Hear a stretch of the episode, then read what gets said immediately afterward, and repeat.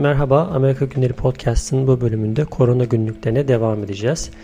İlk bölümde korona günlüklerinde koronavirüsünün Amerika'ya gelişi ve ilk etapta e, yetkililerin ve halkın verdiği tepkileri biraz dile getirmiştik. Tabi aradan biraz zaman geçmiş oldu. İnsanlar artık evlerine çekildiler. Daha sakin bir hayat yaşanıyor. Bu anlamda şu an açıkçası e, hayat çok fazla akmıyor. Hatta bugün e, internette işte Manhattan'dan veya işte e, ülkenin önemli yerlerinde normalde trafiğin ve hayatın çok yoğun olarak olduğu insanların kalabalıklar halinde bir şekilde e, dolaştığı bölgelerde neredeyse incin top oynuyor vaziyette. Böyle bir durumdayız. Şimdi peki ben neler yapıyorum? Korona günlüklerinin ikinci bölümünde biraz bundan söz edelim. Biraz da bu gönüllü ev hapsinin e, ne gibi sorunları beraberinde getirdiğini ve önümüzdeki günlerin nelere gebe olduğunu biraz isterseniz masaya yatıralım. Öncelikle şu aralar çok e, popüler olan bir film var. Contagion ismini taşıyor. Aslında 2011 yılında yapılmış bir film. Salgın anlamına geliyor filmin manası. Ve film akıl almaz derecede şu anki koronavirüsüyle e, paralellikler taşıyor. E, mesela salgın Hong Kong'tan mesela çıkıyor. Yani yine Çin'e e, bağlı bir bölge. Bunun dışında işte salgının işte öksürük şeklinde başlaması, çok hızlı yayılması ve özellikle Amerikan devletinin ve dünyanın geri kalan kısmının antikor üretmede, işte virüsle savaşmada veya işte aşı bulmada gecikmesi bunlar çok ciddi inanılmaz benzerlikler bu filmle. Umarım e, filmin sonu gibi olmaz bu koronavirüsü. E, çok fazla böyle e, film hakkında da söz etmek istemiyorum. Belki izlemeyenler vardır aranızda. Ama izleyin derim. Hani belki o günlerde 2011 yılında ilk çıktığı zamanlar izlendiğinde böyle çok fazla anlamlar yüklenebilecek bir film olmasa da günümüzde izlendiğinde adeta yaşadıklarımızla paralellikler içermesi anlamında çok farklı yorumlanabilecek bir film. Bu anlamda önemli buluyorum.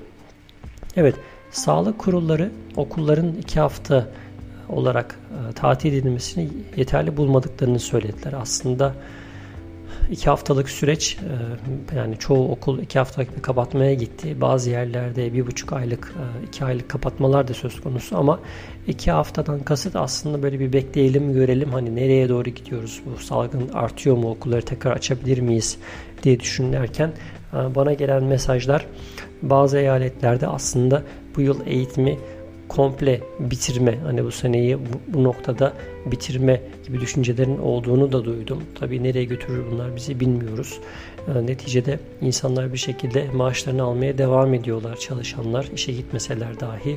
Özellikle üniversiteler, ortaokul ve liseler uzaktan eğitim için e, bazı altyapılara başladı. Üniversiteler için zaten altyapı hazırdı. Hocalara uzaktan eğitim seminerleri verildi ve çok hızlı bir şekilde bu geçiş sağlandı. Üniversiteler öğrencilerine işte yurtları boşaltın, herkes evine dönsün şeklinde duyurular yaptı. Direkt kampüsü kapattılar. Onlardan bir e, gün, güncelleme gelmediği sürece bir şey söylemek zor. İlkokullarla alakalı çok fazla bir şey yok ama bazı ilkokulların e, geçtiğimiz işte hafta cuma günü çocukları eve yollarken yani uzun, uzun süreli bir okul kapanmasının e, ihtimal dahilinde olduğunu düşünerek öğrencilere evde yapmaları için bir takım ödevler hazırladıklarını, print ettiklerini, hani fotokopi şeklinde dağıttıklarını duymuş olduk.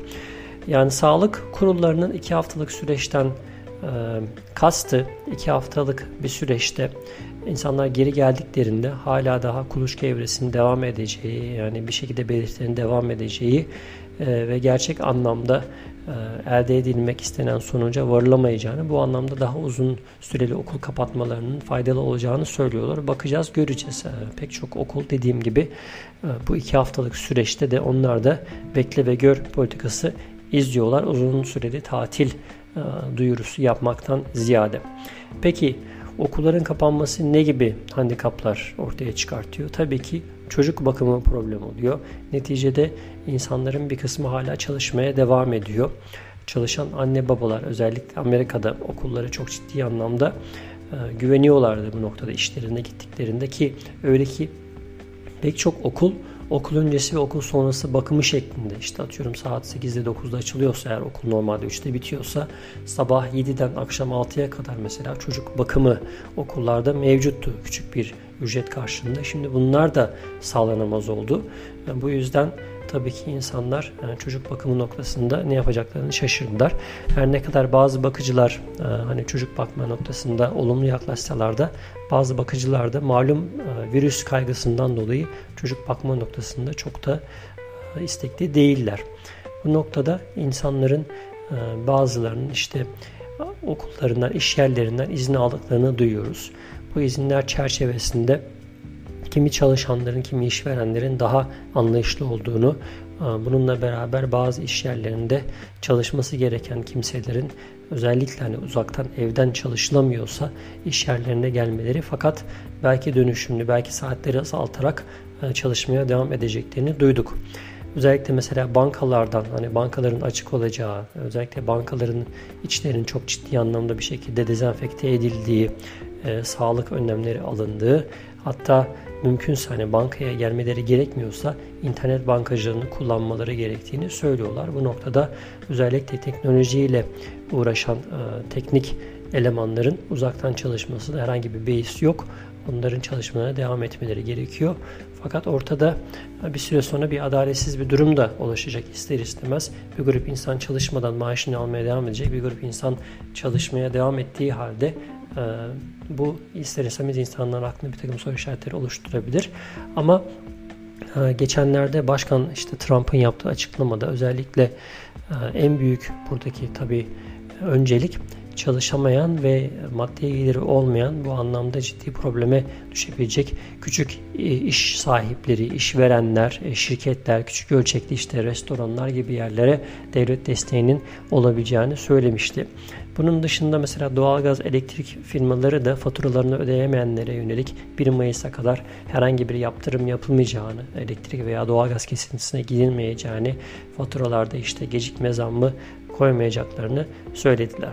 Şimdilik bu durum Nisan sonuna kadar devam eder diye düşünülüyor. Hani Mayıs başı gibi sürecin bir şekilde bitmesi ve insanların hani normal hayata dönmese dahi kademeli bir şekilde tekrar hayatın yeni eski düzenine dönmesi bekleniyor. Şimdilik korona günlükleriyle ilgili güncellemeler bunlar.